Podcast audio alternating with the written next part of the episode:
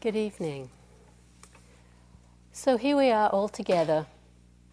We come on retreat with such good intentions, and we're given these very simple instructions about sitting down and watching the breath. And so we begin to calm the mind and rest a little more in the present moment, perhaps. But what we seem to find then is many of our habitual mind arise to distract us.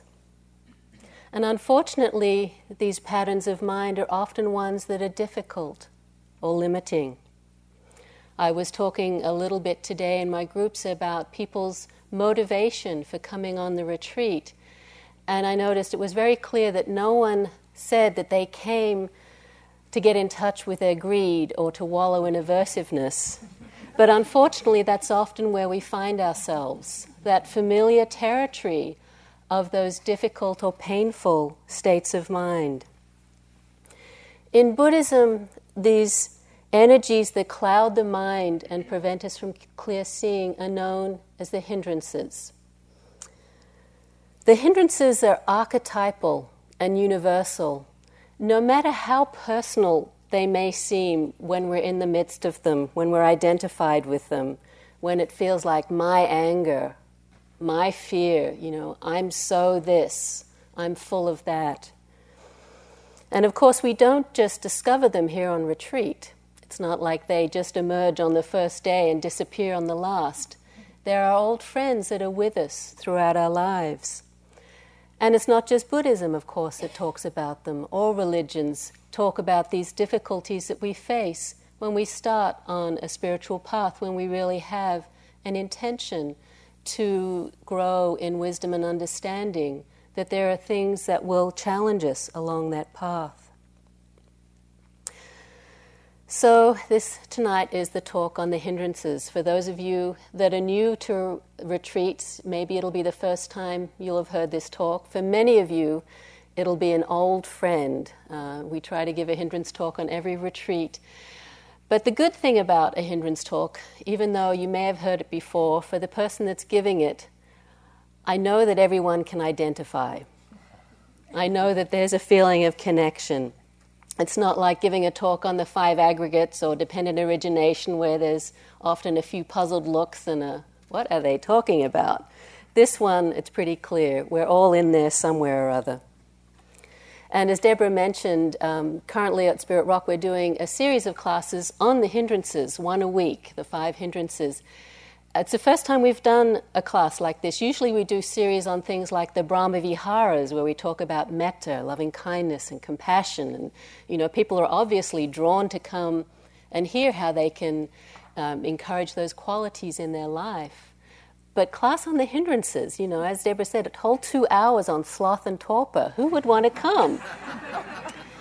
But the thing is, quite a few people did come, but I, we, as I joked in the class, I'm sure there's all those people at home who are saying, I can't be bothered going to a cl- class on sloth and, sloth and torpor, or, uh, you know, I can't imagine how horrible to go and do two hours on anger. That just sounds unappealing. I don't want to do that. The, probably the people that needed to come didn't show up, but anyway.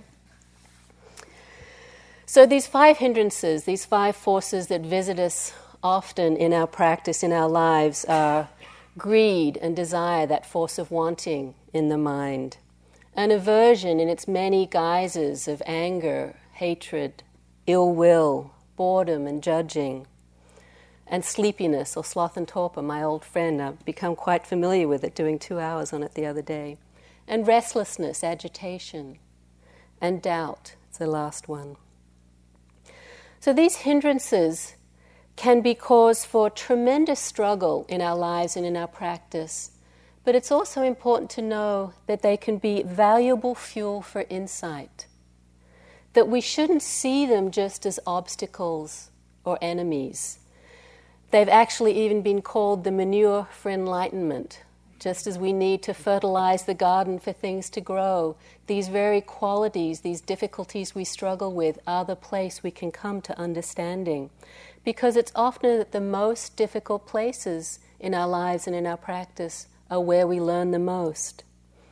And working with the hindrances can lead us to that profound understanding, that most important understanding, that it's not what we experience that matters, but how we relate to that experience. As Eugene um, said, one of the teachers at Spirit Rock, when he began the hindrance class, he said, As long as we can agree that there's no such thing as a hindrance, then we can begin to talk about the hindrances. So, really, to work with them in that way, they're only hindrances when we don't see them, when we don't see them clearly, when we're caught in them, when we're struggling with them.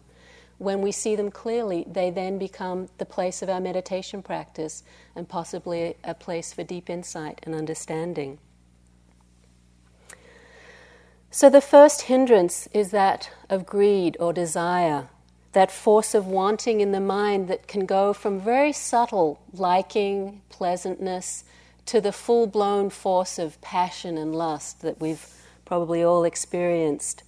It's the force that comes when we're beguiled by objects, by the pleasures of the senses. And when those things seem to hold the key to our happiness. If only I had this, if only things were such and such a way. It's a string of if onlys, the wanting of things not being right, that sense of things not being okay as they are, of wanting something different, that something is missing. And if that thing were there, then we'd be happy, then things would be okay.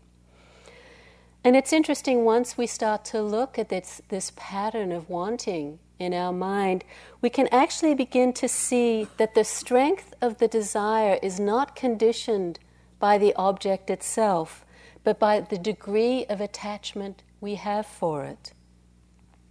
We can begin to see how sometimes even the simplest things can be the objects of strong desire. And here on retreat is a perfect opportunity to watch that process happen with us I'm sure all of us already have scoped out the retreat center, you know, where the best place in the dining room is, where we like to put our shoes outside, where we like to walk. And where we become quite fixed on those very simple things. And if someone dares to sit in the wrong seat or take my shoebox out there, you know, the, the amount of mind moments that can get spent on that is amazing.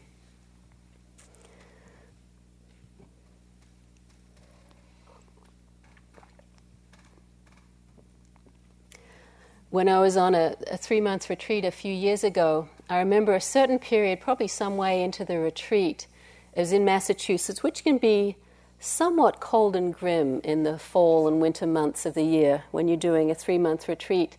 And there was some period of days, I can't remember how long now, where every time I would go out for walking, and I'm always a little embarrassed to say this, but I'll go ahead, I had visions of having a bread maker. And somehow or other, this bread maker represented to me every delight and happiness. And I would just go on and on about what I would make and the friends I would have around, and hot bread and muffins and rolls and things like that. And it, was, it seemed like days on end, especially a certain time of day. You know, it was a little cold and windy, and I'd be bundled up out there doing my walking meditation. And these fantasies would just come, and I was just lost in them it was amazing, you know, once I could actually step back a little from them and reflect on them, how I was so